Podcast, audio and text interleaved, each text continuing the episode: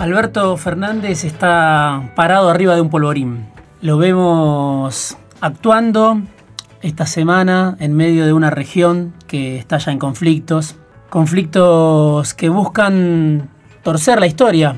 de distintos países, cambiar la orientación. Dos escenas muy concretas al lado de Argentina, el golpe en Bolivia,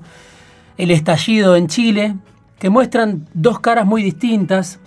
por un lado, un gobierno como el de Evo Morales, identificado con el populismo, con el indigenismo, con la izquierda, que enfrenta, por un lado, un proceso de rechazo social amplio de sectores que nunca lo quisieron y otros sectores que en su momento lo apoyaron y ahora no, más un golpe policial, más la intervención decisiva de las Fuerzas Armadas, más el pronunciamiento de la OEA, que es una especie de escribanía de Washington, del gobierno norteamericano, todo eso generó el cóctel que terminó con Evo Morales ahora asilado en México con una participación decisiva de Alberto Fernández en ese proceso del presidente que todavía no asumió en Argentina. Y lo que estamos viendo también, la resistencia que estaba dormida, quizás, de los que apoyaban a Morales, que ahora marchan sobre la paz desde el Chapare, desde Cochabamba, desde el Alto, los sectores más bajos de la sociedad boliviana que vieron a Evo Morales como una esperanza en el 2006 y que durante los últimos tiempos, por distintos motivos, no estaban en la calle. Ahora vuelven a la calle, hay un fenal abierto y Alberto Fernández está pendiente de lo que pase ahí. Y en Chile el contraste, un movimiento sísmico también, producto de 30 años de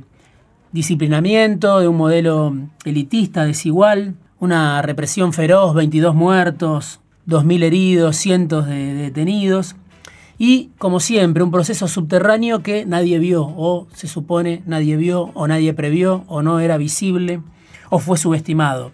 En todos esos conflictos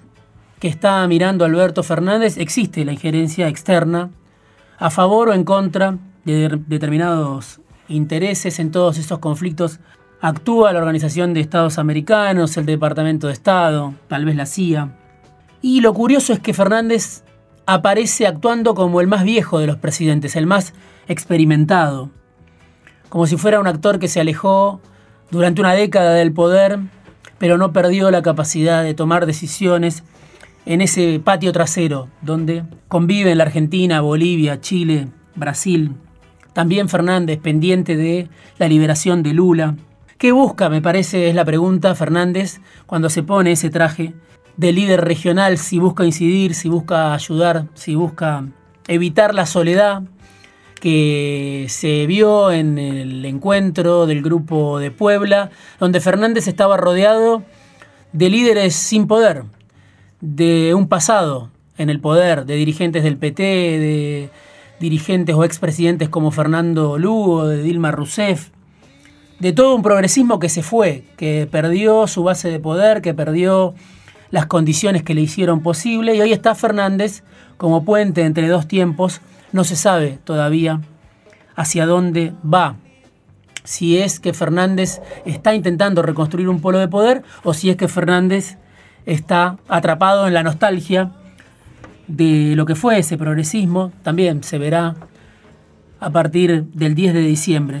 Mientras hace todo eso, el presidente electo busca además defender la estabilidad. Hay algo en lo que Fernández une a Piñera con Evo Morales. En los dos casos muy distintos, Fernández considera que no hay nada que pueda atentar contra el mandato de un presidente, sea Piñera o sea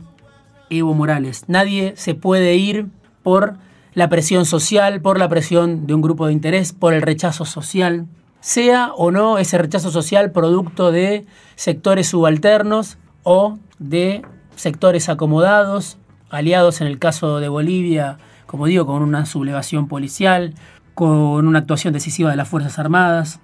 Cuando Fernández dice que defiende tanto a Piñera como a Evo Morales, incluso se dice que puede viajar a Chile, Fernández, lo que hace es adelantarse a su propio tiempo en el poder. Fernández se refiere a sí mismo, se piensa a sí mismo quizá ante manifestaciones de rechazo, y dice, ninguna manifestación de rechazo puede poner en riesgo el mandato de un presidente. Se adelanta en el tiempo y vuelve en el tiempo hacia atrás también, porque el kirchnerismo ya lo vivió en el conflicto con el campo en el 2008 y después, ¿no? En los cacerolazos, en las fuertes expresiones de rechazo que tuvo que enfrentar Cristina Kirchner ya con Alberto Fernández lejos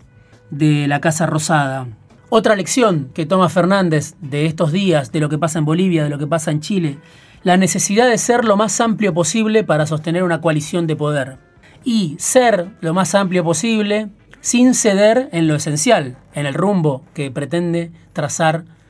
el presidente electo un arte excepcional, conducir a una diversidad, ser lo más amplio posible sin ceder, sin resignar, sin perder esencia.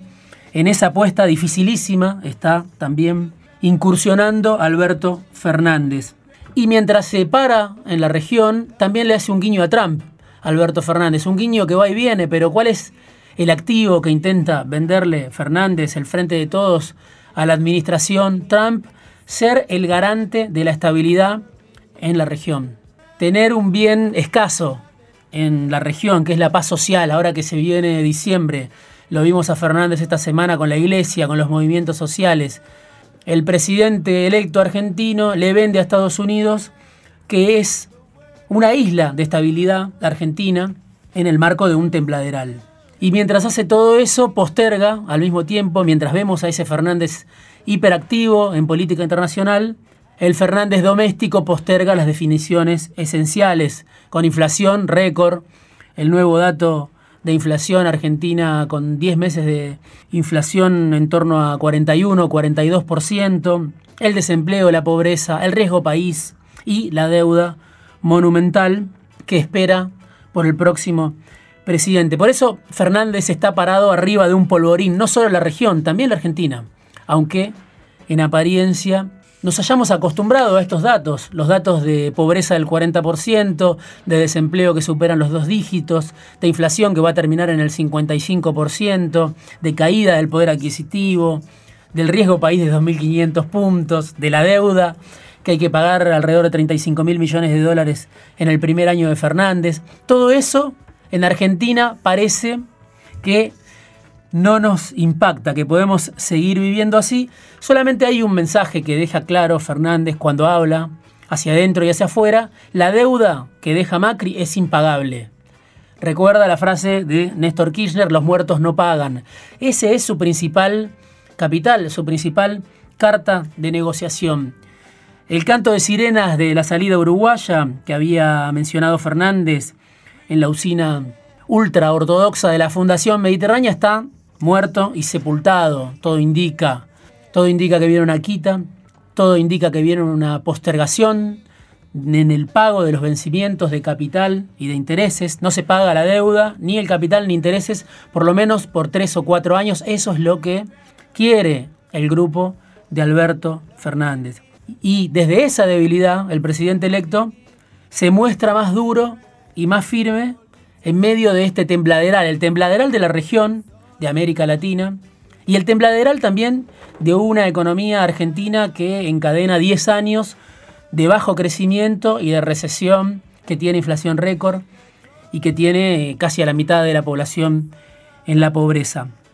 Único mensaje claro de este Fernández hiperactivo, de este líder de la UNASUR que parece hoy Fernández viajando, yendo, interviniendo, operando en los conflictos en la región, único mensaje claro de Fernández para el escenario doméstico, esta deuda es impagable. Sabe Fernández que si sigue el rumbo autodestructivo de Mauricio Macri, de ajustar, de endeudarse, de pedir deuda para pagar más deuda, si sigue ese rumbo no va a poder gobernar.